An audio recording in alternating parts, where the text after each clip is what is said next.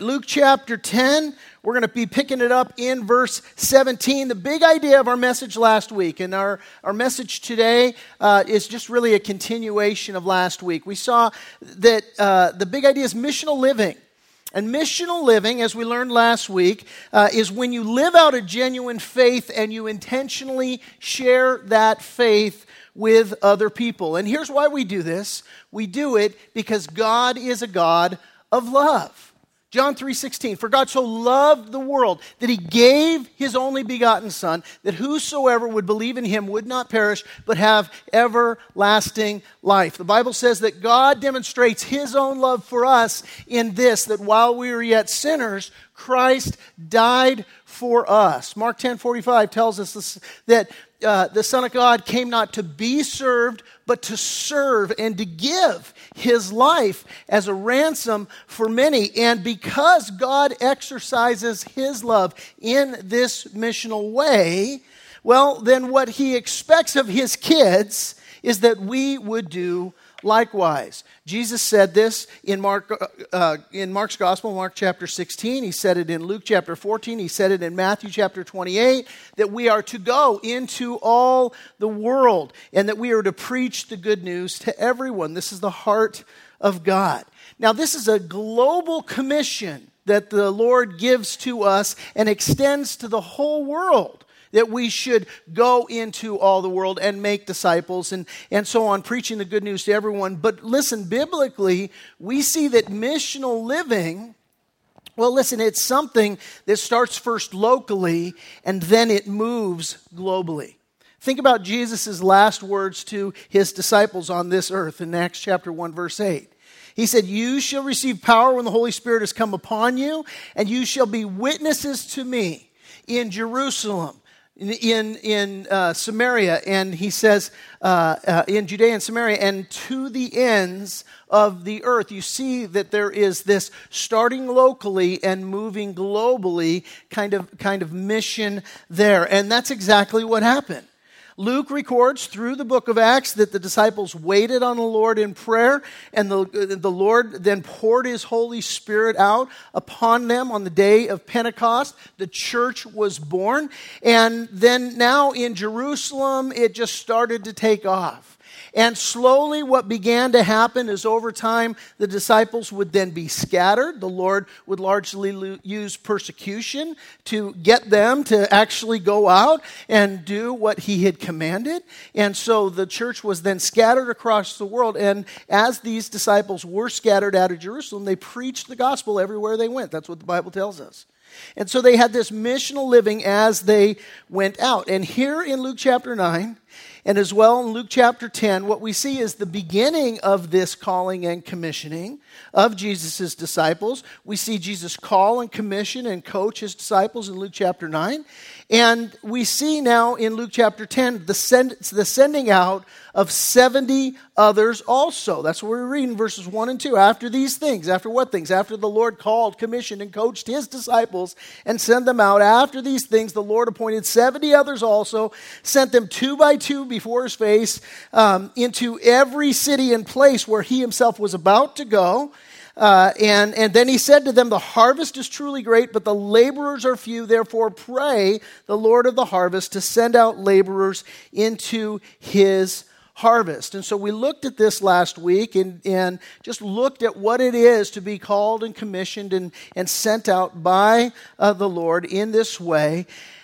And now what happens? We pick up the story in verse 17 and we read now, Then the 70 we returned with joy saying, Lord, even the demons are subject to us in your name. And he said to them, I saw Satan fall like lightning from heaven. Behold, I give you the authority to trample on serpents and scorpions and over all the power of the enemy, and nothing shall by any means hurt you. Nevertheless, do not rejoice in this, that the spirits are subject to this, but that the, um, uh, are subject to you, but rather rejoice because your names are written in heaven. Lots to unpack there. Let's start here. Take note that all 70 returned. They all returned safe and sound, right? Jesus had said, Look, I'm sending you out as lambs among wolves. And, and I asked you the question last week you ever see a lamb with a bunch of wolves? Not for very long, you don't, right? a little, this is not just sheep in the midst of wolves. This is a, a little lamb, you know, a tender lamb. And this is the way Jesus said, Look, I'm sending you out. You know, you're not going out there with an AK 47 just to dominate and, and domineer, be domineering. No, no, no.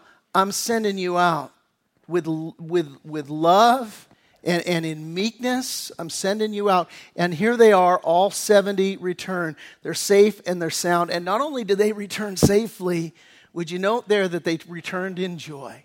They returned with joy. Now, if you're given to taking notes in your Bible, you might want to circle that word joy. Nearby, you could write cheerful delight. You're like, I know what joy is, Pastor Ted. Cheerful delight. That's the literal definition of what that word is. And I love the way it's pronounced in the Greek.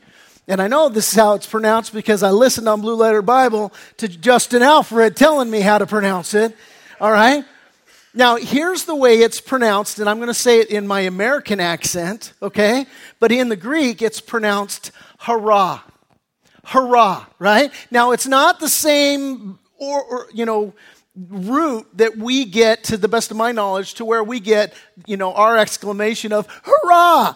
But man, it means the same thing. This is cheerful delight. Hurrah! And this is the result. Listen. This, I get excited when I talk about this, but, I, uh, but uh, listen.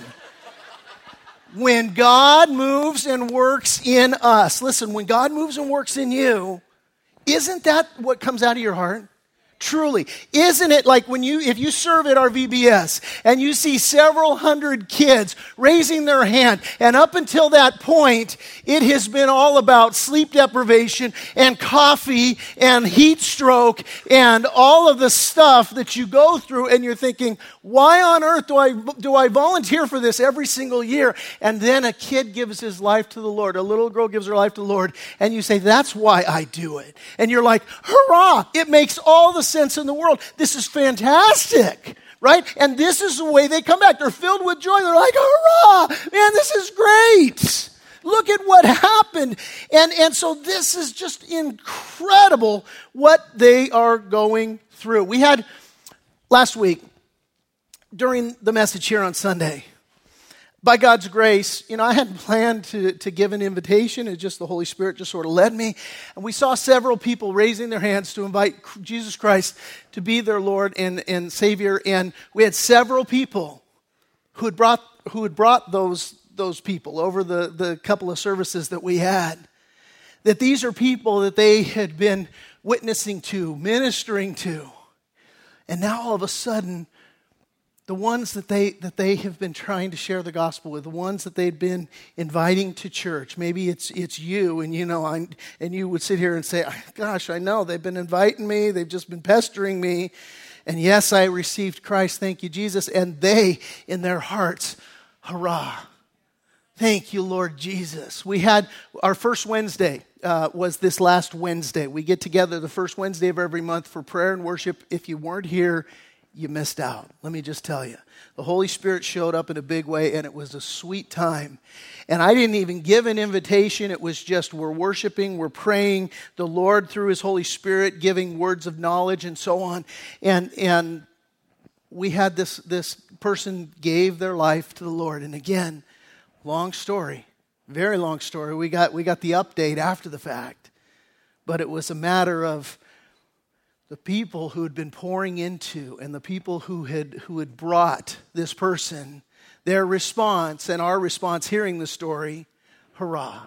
Thank you, Lord. Thank you for what you do. Thank you for what you continue to do. And so that's the response here this joy. And hey, even the demons are subject to us, they say, in your name. In other words, I don't read in here that they're taking credit for it, right? What they're saying is, this is amazing. Even the demons were subject to us, Jesus, in your name.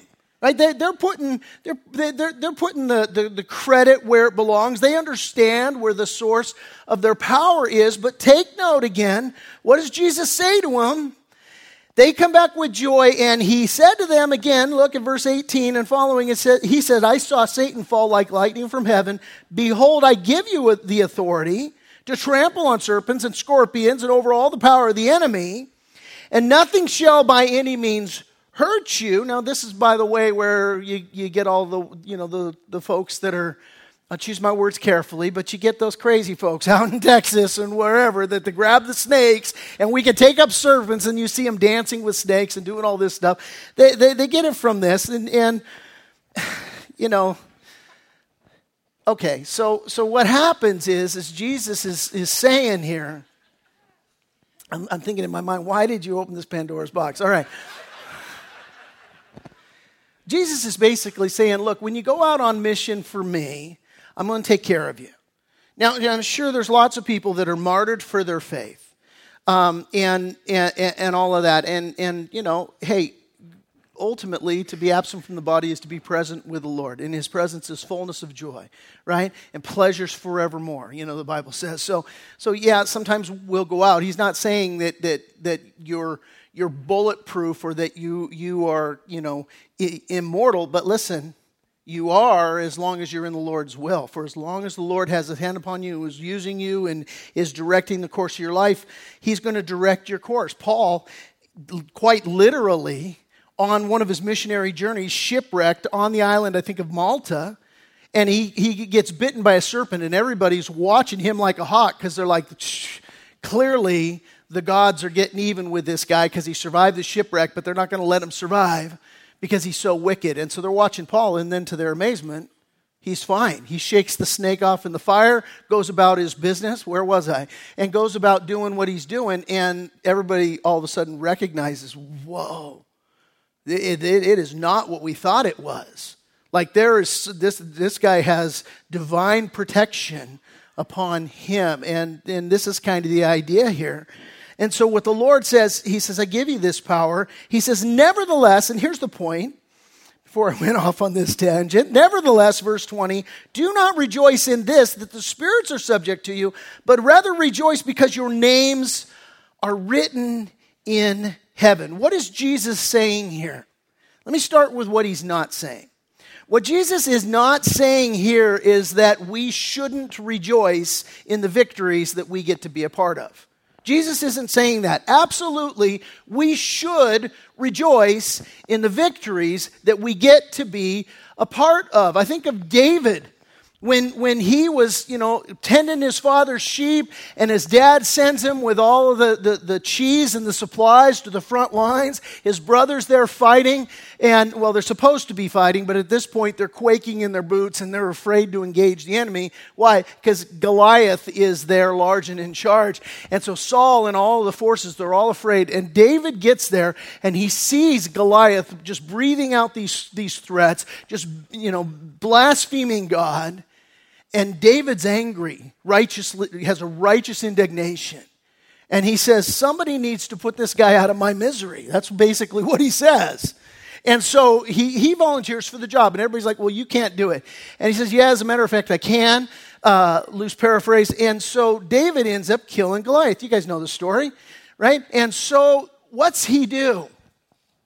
After he kills Goliath, after he, you know, the stone sinks into his forehead, David grabs Goliath's sword, hacks off Goliath's head, and then you get to 1 Samuel 17, verse 57, and here's the way it reads it says, As soon as David returned, excuse me, from killing Goliath, Abner, one of Saul's generals, brought him to Saul with the Philistine head still in his hand. You want to tell me they ain't rejoicing in victory. That's David shows up. He's like, What can I do for you? Right? Hey, King, how's it going? Let me, oh, hang on. How you doing? You know? No, don't mind this. It's just a little trophy from the war I just, I just had there. You know, I mean, this is rejoicing in victory, right? Talk about a demon being subject to you. I mean, David is rejoicing in this victory. As a matter of fact, it was in remembering and rejoicing in his past victories that gave David the faith to face Goliath in the first place. When they told him, You can't do that, you're just a kid, and he's been killing people since he was a kid. And David, his response was, No, that's not how it's going to go down because When I was a boy, tending the sheep, my father's sheep, when a lion or a, bear attacked, I fought and I overcame them. And this uncircumcised Philistine is going to be just like them. What did he do? He remembered his past wilderness experiences. He remembered his past victories, right? And that's what informed his confidence, his faith to be able to say, you know what, I can face him as well because the Lord was with me then, the Lord will be with me now. This is why Paul tells the Philippians in Philippians chapter 4 be anxious for nothing, but in everything by prayer and supplication, here it is, with thanksgiving to let your requests be made known to God. And the peace of God, which surpasses all understanding, will guard your heart and your mind through Christ Jesus. What Paul is telling the Philippians there is listen, when you're anxious, go to the Lord in prayer and include thanksgiving. Why? Well, because when you're thankful to God and you start articulating all the things that you have to be thankful for, that exercise will inform you and remind you all the time the Lord has faithfully brought you through your past wilderness experiences. And so you can go through the, the next trial having been informed by that. And so what Jesus is not saying here in Luke chapter 10 when, you know, they come all thrilled and hey, look, we even the demons are subject to us in your name and he gives them, you know, this word of caution. Hey, don't don't draw the conclusion that you're not supposed that it's not appropriate to celebrate the victories that you have absolutely it is and again i don't see any sort of, of, of, sinful inclination in their hearts here but what is jesus saying? Listen here's what he's saying. Get this. He's basically saying look the end all be all isn't the power that you have in christ. That's not the end all be all. No he's saying the end all be all is the pardon that you have in christ. It's not the power you have in Christ, it's the pardon that you have in Christ. I love the way David Guzik explains this need for caution here. He says this He says, Some people get emotionally intoxicated after successful service or the display of spiritual power. After God uses them in some way, they are arrogantly impressed with all that they did for God, but God wants us to always see that what he did for us is always far greater than what we could ever do for him.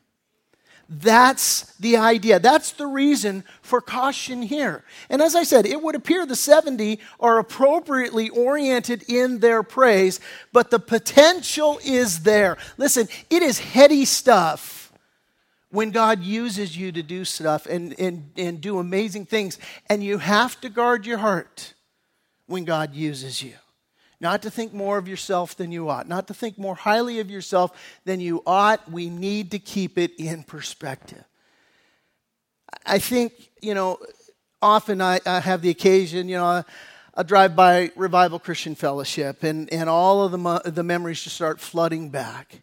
And I think about the humble days and just a little Bible study in my house. And I think about going through just all of the years of, you know, little Easter service with, you know, 75 people there or whatever it was. And, you know, the, the person that responded, you know, to the Lord and gave their life uh, to Christ and, you know, then became ultimately one of our pastors on staff and all of the different things. And every year we would have some sort of event. And now, you know, it's, it's 3,000 people here at the church. Now it's 5,000 people at the church. Now it's 6,500 people. And, and we would have these events. And I would always look back and, and remember all of this stuff. And, and God just always quickly right there just to, to remind you whether it was a circumstance or whether it was, you know, you, you just the quiet whisper of his heart, of his voice to your heart.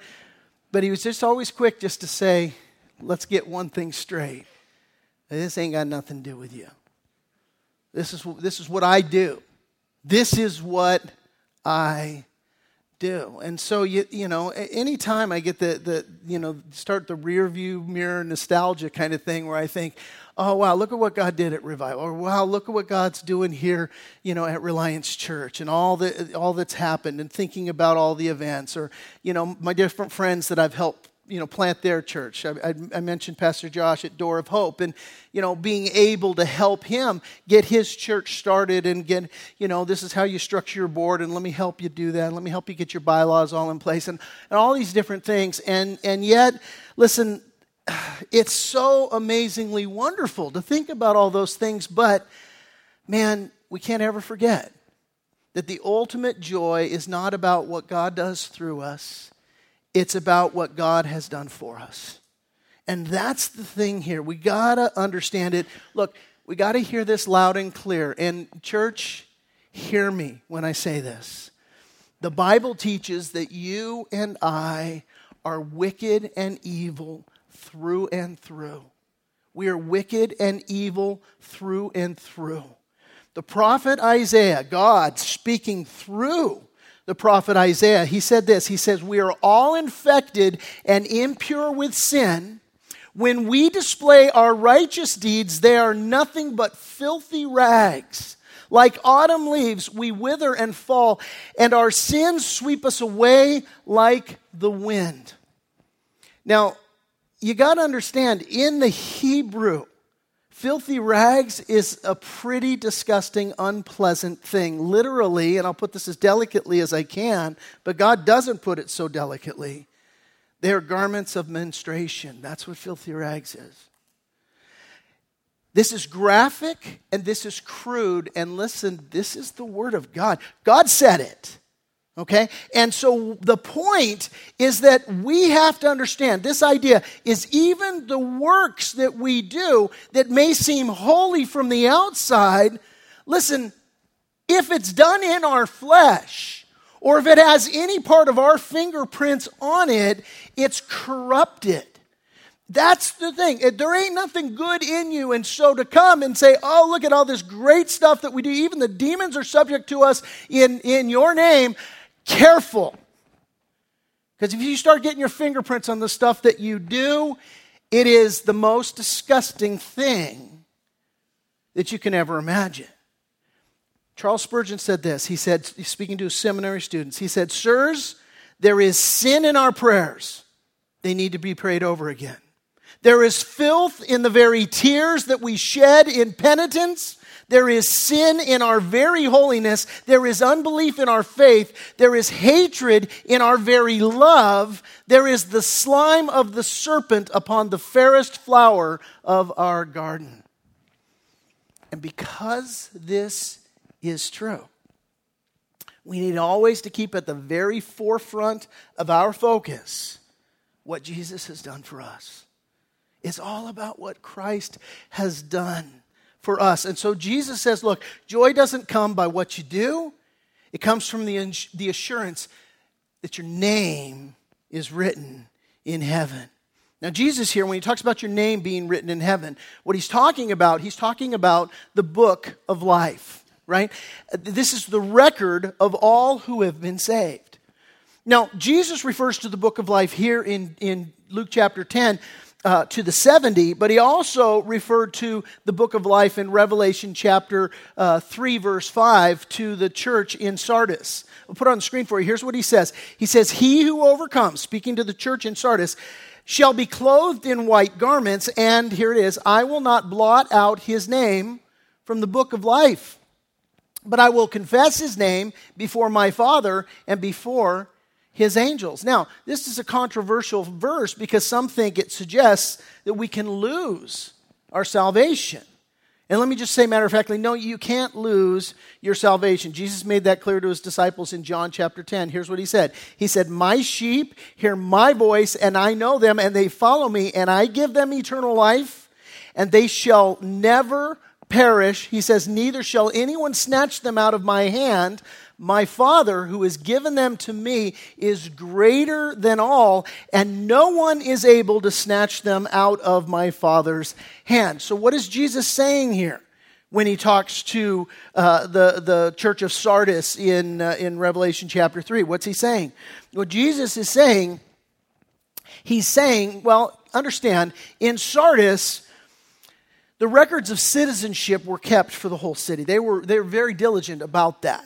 And so, if you got convicted of a capital crime, what would happen is they'd haul you into the city square. Uh, they would open the citizenship records. They would find your name. They would then blot out your name and then they'd cut off your head. That's how it went down in Sardis if you were guilty of a capital crime. And so, one idea about the book of life in, in heaven, when Jesus, speaking there to the church of, of uh, Sardis, says, uh, I will not blot out your name from the book of life. One, one idea is that um, what, what's happening here is that everybody who's born has their name, you know, speaking of, of heaven, has their name written in, in the book of life. And then if they reject Jesus, then their name is blotted out. That's one idea of what Jesus is saying. Um, but another possibility is this that if you are a child of God, what Jesus is conveying in Revelation chapter 3 when he says, Your name I won't blot out of the, of the book of life isn't that it's a possibility that, he, that he'll blot your name out. In other words, what he's saying is, No, it's an impossibility. That's never going to happen to you. In other words, what Jesus is saying to this church of Sardis, he's saying, you know, in your culture, like when people are hauled into the, the you know, the, the town square there, and they blot out their name in the citizenship record and chop their head off when they're guilty of a, of a capital crime. He's saying, look, that's, that's never going to happen to you if you're in Christ.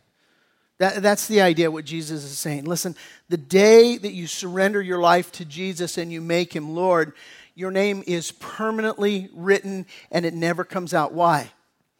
Because God doesn't write your name in the book of life in pencil. Your name is written in the book of life in the blood of Jesus Christ. Nothing you can do to separate yourself from the love of God. That's what Paul says in Romans chapter 8. He says, I'm convinced that nothing can ever separate us from God's love, neither death nor life, neither angels nor demons, neither our fears for today or our worries about tomorrow, not even the powers of hell, he says, can separate us from God's love. And listen, some of you need to hear that today. Some of you need to hear and be reminded of the fact that God will never leave you and He'll never forsake you. The Bible promises that. You got to hear that God's heart for you is a heart of love. If you've invited Christ to be your Lord and Savior, there ain't nothing that's going to change that. You are right with God today. You are right with God tomorrow. You are right with God the next day. You are right with God two weeks from now, two months from now, two years from now. You're not going to lose your salvation. Paul said, I'm convinced that nothing can ever separate us from God's love. Neither death nor life, neither angels nor demons, neither our fears for today or our worries about tomorrow. Not even the powers of hell can separate us from God's love. No power in the sky above or in the earth below, indeed, nothing in all creation will be able ever to separate us from the love of God that's revealed in Christ Jesus our Lord. Now, listen, that doesn't mean that God's just perfectly fine and dandy with you going off the rails and living in sin. That's not what that means. But here's what it does mean it means if you do go off the rails, if you do sin, understand God's not going to revoke your citizenship. No, he, He's going to he's going to bring you back to himself and he's going to atone for that sin. Here's what, what Jesus said, or uh, John, uh, John uh, the Apostle John said in 1 John, he said, My dear children, I'm writing this to you so that you will not sin, but if anyone does sin, we have an advocate who pleads our case before the Father. He is Jesus Christ, the one who is truly righteous. And so here we, we've got the 70, they return with joy. And verse 21 says, In that hour, Jesus rejoiced in the Spirit, and he said, I thank you, Father, Lord of heaven and earth, that you have hidden these things from the wise and prudent and revealed them to babes. Even so, Father, for so it seemed good in your sight, all things, verse 22, have been delivered to me by my Father, and no one knows who the Son is except the Father, and who the Father is except the Son, and the one to whom the Son wills to reveal him. And so the idea here is the 70 return, they're filled with joy, and so is Jesus. Jesus is filled with joy. Verse 21 says, He rejoiced in the Spirit. Literally, in the Greek, it means that he was thrilled with joy. So they're thrilled with joy. He's thrilled with joy. Why? Because God's plan is coming together. That's why. This is why Jesus is filled with joy. God's plan is coming together, and it doesn't have man's fingerprints on it. That's the point. That's the idea. You see, when he says, when he talks about the babes in verse 21, he says, I thank you, Father, Lord of heaven, that you have hidden these things from the wise and prudent and revealed them, here it is, to babes. The babes that he's talking about in verse 21 are the 70 that are going out and sharing the good news. And, and he's talking about these simple believers who've received wisdom from revelation of God and they've acted upon it. And, and so Jesus here, he's rejoicing that unlikely people are being taught and used by God to reveal God's plan of salvation for the whole world. Listen to what Paul told the Corinthians. He said, uh, 1 Corinthians chapter 1, beginning in verse 26, he said, Remember, dear brothers and sisters, that few of you were wise in the world's eyes or powerful or wealthy when God called you. Instead, God chose the things the world considers foolish in order to shame those who think they're wise. And he chose things that are powerless to shame those who are powerful. God chose things despised by the world, thing, world, things counted as nothing at all, and he used them to bring to nothing what the world considers important. And as a result, Paul says no one can ever boast in the presence of God. See, what Paul says is this Paul says that God chose the simplicity of the preaching of the gospel to save sinners. And, and man can't know God through worldly wisdom, right, or engineering it, or human effort. Revelation can only come through the proclamation of God's word. It's not something that we, uh, that we develop through intellect, it's something that we, that we receive through revelation. That's the idea. Paul told the Corinthians this in 2 Corinthians chapter 5. He said, Anyone who belongs to Christ has become a new person. The old life is gone, a new life has begun. And all of this is a gift from God who brought us, who, who uh, brought us back to himself through Christ. And God has given us this task of reconciling people to him.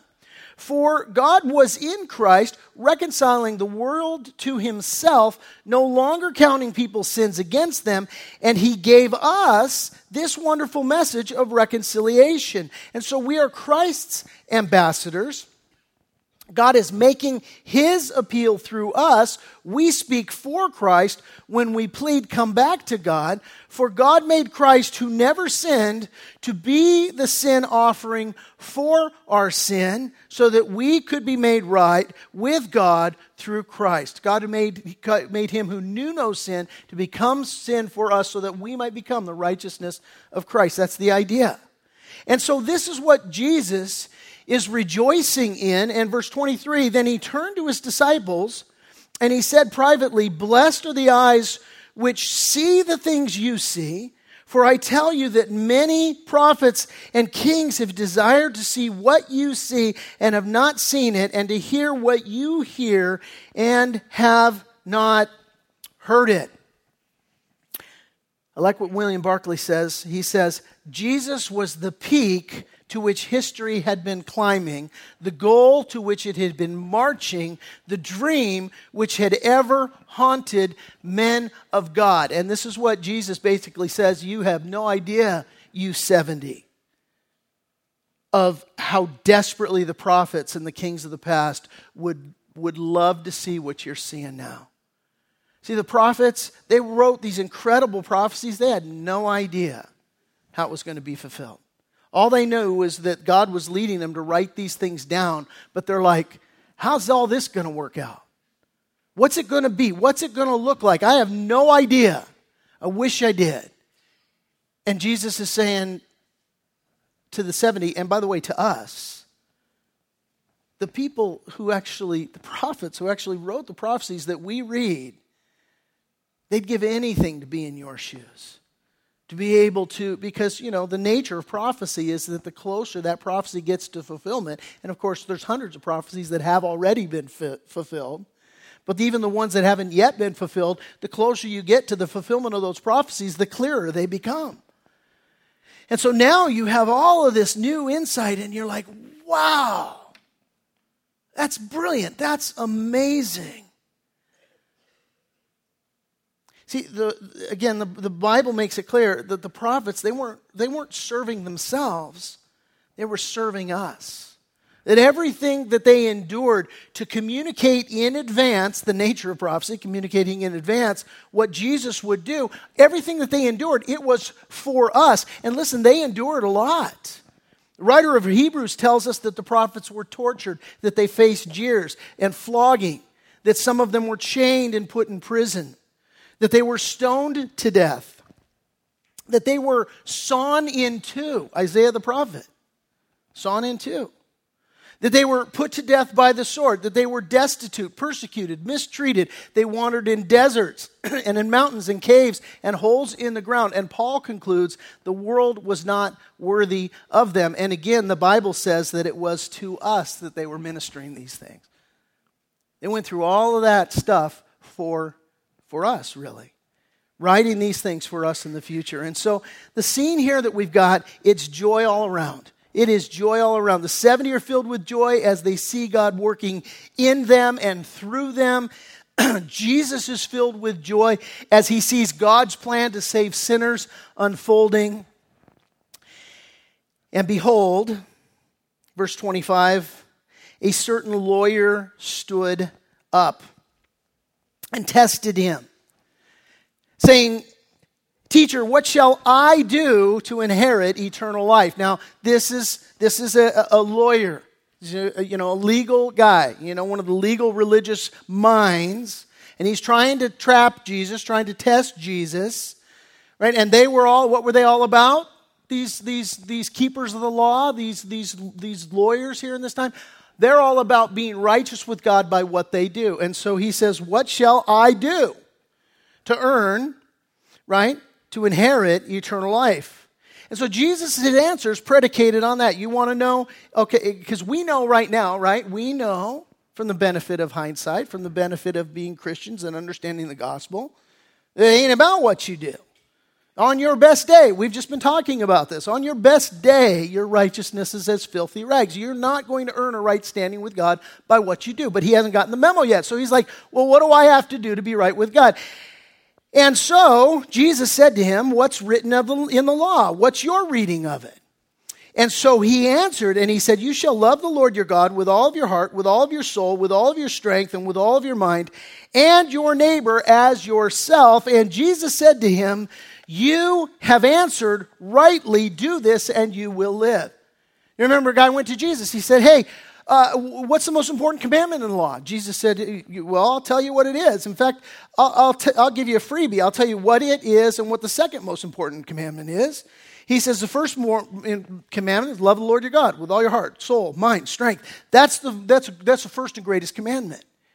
And the second is like it, you must love your neighbor as yourself. And then he said, on these two commandments hang all the law and the prophets. In other words, your whole Bible is summarized with loving God and loving others. So he asks this, this, this, this religious leader, your, your religious leader asked Jesus, what do, I got, what do I have to do to be right? And Jesus says, Well, here's what you have to do love God. Love, well, Jesus says, What's your reading of the law? And this guy says the right answer love God, love others. And Jesus says, Yeah, do that and you'll live. Now, Here's, here's the, the, the, the, the little trick here.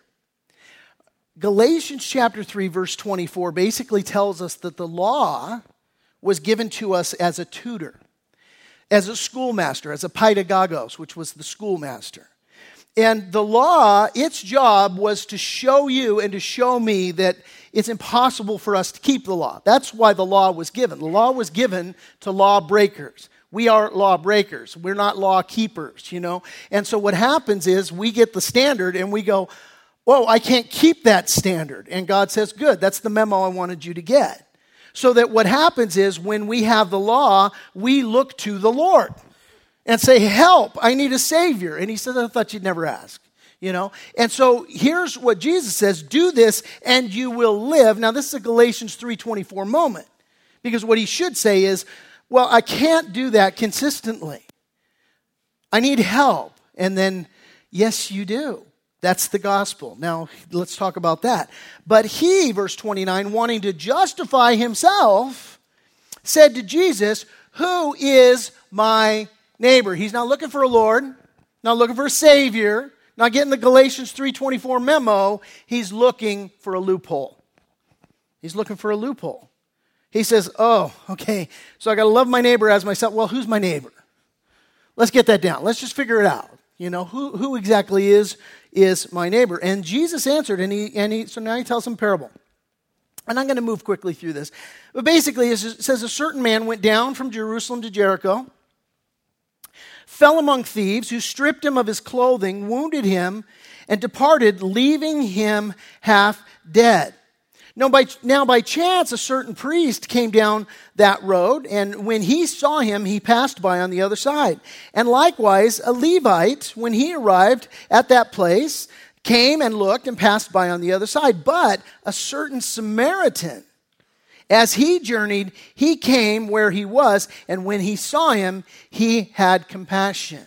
Now, quick summary of the story. Basically, you've got this guy who's been, who's been beaten up and wounded. Now, you got two religious leaders who basically bail on him, do nothing to help him. And now you've got a Samaritan who was hated and despised by the Jews, and he's the hero of the story. He has compassion. And so when he went to him, so he, the Samaritan, went to him, bandaged his wound, pouring oil on um, uh, pouring on oil and wine, and he set him on his own animal, brought him to, to an inn, and he took care of him. And on the next day, when he departed, he took out two denarii, gave them to the innkeeper, and he said to him, Take care of him, and, and, um, and whatever more you spend, when I come again, I will repay you. So now Jesus asks this, this religious leader who's trying to, to trip him up, he says, Which of these three do you think was neighbor to him who fell among the thieves? And he said to him, He who showed mercy on him. He couldn't even say it was a Samaritan. He couldn't even say, Oh, it was the Samaritan, hated him that much. He's just like, Well, he who showed mercy on him. And then Jesus said to him, Go and do likewise. Quick summary, and then we're going to be done. The beaten man here it's been well said, is a picture of the effects of sin. Right? Here he is, and, and the world is beating him up. And, and it's a great picture of the effects of sin. The priest, the Levite, you know, it's been well said. This is a picture of religion and how religion and legalism is powerless to save us. Don't do anything to help us out. This Samaritan, it's a picture of Jesus, right? It's been well said that, that this Samaritan is a picture of Jesus who sees the need, tends to, cares for the need, says, hey, listen, I, am going to pay for him, and I'm going to come back, and when I come back, I'm going to, I'm going to take care of all of his debt, right? But listen, the big idea of this parable is who's my neighbor? That's the big idea. See, Jesus completely upends this man's question. He says, Look, the question isn't who is my neighbor? Here's the question the question is, who am I being a neighbor to? That's the question. Who am I being a neighbor to? One's an obligation, but listen, the other one's an attitude. It's the attitude of the 70 that say, we're going to go out and we're going to return with joy when the Lord moves and works and does this, this work in our heart. It's the attitude of Jesus who desires that none should perish, but that all should come to everlasting life. Let me ask you the question as we close Is this your attitude? Is this your attitude? Not who's my neighbor, who am I being a neighbor to?